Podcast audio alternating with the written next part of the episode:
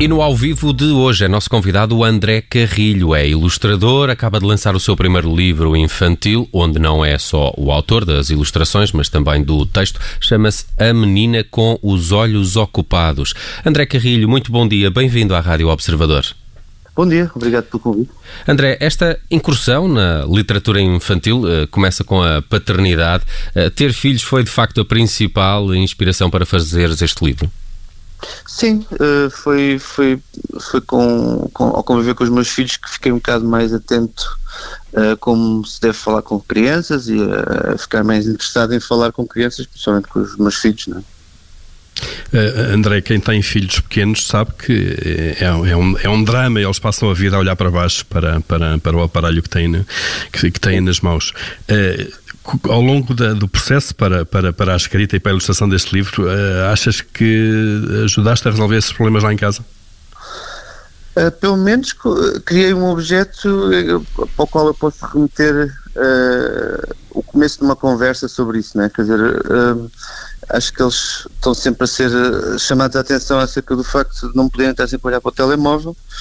Muitas vezes o telemóvel é uma ajuda valiosa, principalmente em tempos de pandemia, em que nós temos que ter algum tempo para trabalhar e eles têm que estar distraídos de alguma maneira, nem sequer temos os avós às vezes para distrair, mas eu cada vez mais estou receoso dos efeitos que estes gadgets podem ter, que estas tecnologias podem ter. Eu próprio desenhar o livro e escrever o livro foi também para me convencer um pouco a regrar o meu uso do telemóvel à frente deles, a servir de exemplo e a conseguir de alguma maneira conversar com eles sobre isso. André Carrilho, imagino que seja muito diferente ilustrar um livro infantil como este daquele que é o teu trabalho mais habitual, o cartoon, a caricatura política. Sim, é completamente diferente. E o método de trabalho, o processo de trabalho, a que é que te agarraste para isso? Eu agarrei-me a uma qualquer resiliência, porque é preciso ter muita paciência e vontade de acabar o objeto. Uma ilustração qualquer que eu faça para a imprensa demora umas horas, no máximo uns dias a fazer, e são sempre estímulos que me vêm de fora, ou seja, o tema é-me dado de fora, por diretores de arte, por jornalistas. Aqui dependia totalmente de mim e as pessoas podem pensar que é libertador, mas muitas vezes é mais difícil acabar o produto porque eu não tenho ninguém constantemente a pressionar-me para acabar, portanto, só depende de mim, não é? E por isso é que durou cerca de um ano, não foi, André? Por isso é que durou cerca de um ano. Também porque era mais complicado de fazer. São 20 ilustrações, são ilustrações à aguarela, uma técnica que eu não costumava utilizar para fazer ilustração assim inventada, não é? Eu já fazia aguarelas a desenhar paisagens, a desenhar cidades, mas assim fazer aguarela, porque a aguarela é muito difícil de corrigir, é muito difícil que fique bem à primeira, e se não fica bem à primeira tem que se fazer outra vez. E isso aconteceu muitas vezes. Sim, aconteceu muitas vezes. André, de facto, creio que muitos de nós, quase toda a gente conhece o teu trabalho, és colaborador regular do Diário de Notícias, mas tens trabalho publicado um pouco por todo o mundo em várias revistas e jornais, Financial Times, El Mundo, Venetifero, e podíamos continuar por aí. És muito reconhecido, muito premiado. Vivemos tempos um bocadinho estranhos. O cartoon político está de boa saúde? Eu acho que o cartoon político nunca desapareceu e nunca vai desaparecer. Eu tenho uma visão muito particular desta pandemia pessoal, porque eu sempre trabalhei em casa, sempre estive fechado em casa e trabalho para jornais, e os jornais não sofreram, acho, grande coisa com esta pandemia, portanto eu não tenho uma perspectiva que a maior parte das pessoas tem. Eu tenho muita sorte neste momento. Mas André, não sentes no teu trabalho uma certa limitação à liberdade de expressão e de opinião que um cartoon representa sempre? Eu agora não sinto. Sempre que já havia.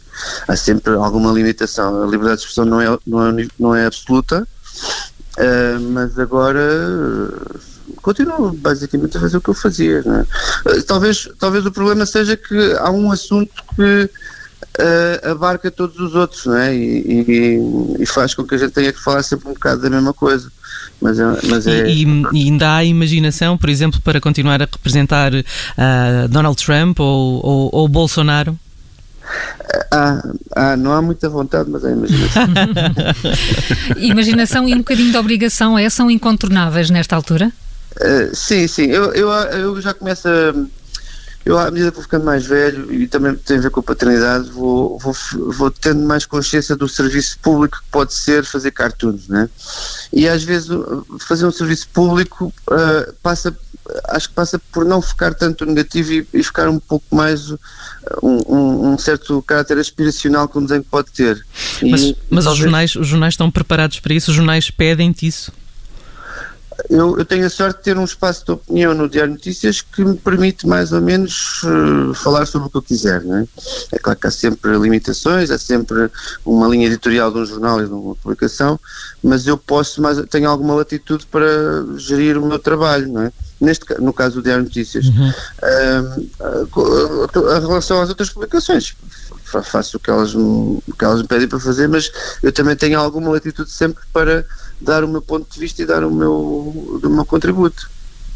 André, mas há pouco falavas da pandemia, estas questões sociais que mexem com a vida das pessoas não são uma boa matéria-prima. Tenho sempre a ideia que os artistas, os humoristas, nestas alturas mais conturbadas, também têm mais matéria-prima para trabalhar. Sim, não, temos muita matéria-prima. Agora, se me perguntam acerca do Trump e do Bolsonaro, eu preferia não ter essa matéria-prima, preferia ter uma matéria-prima um pouco mais bem cheirosa.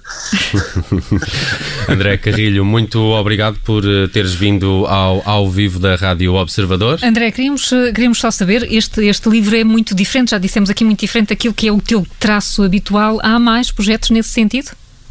Sim, eu ainda tenho mais projetos na calha. Eu neste momento gostava de me virar mais para uma atividade mais de autor, sempre ficando com o cartoon, sempre ficando com a caricatura, mas também tendo livros, que eu gosto dos objetos.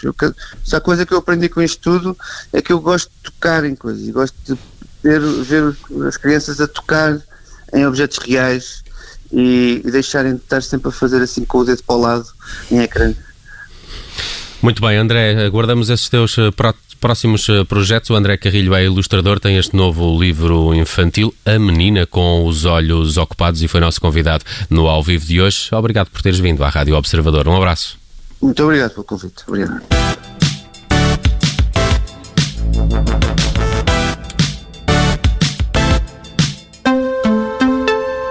Obrigada por ter ouvido este podcast. Se gostou, pode subscrevê-lo, pode partilhá-lo e também pode ouvir a Rádio Observador online em 98.7 em Lisboa e em 98.4 no Porto.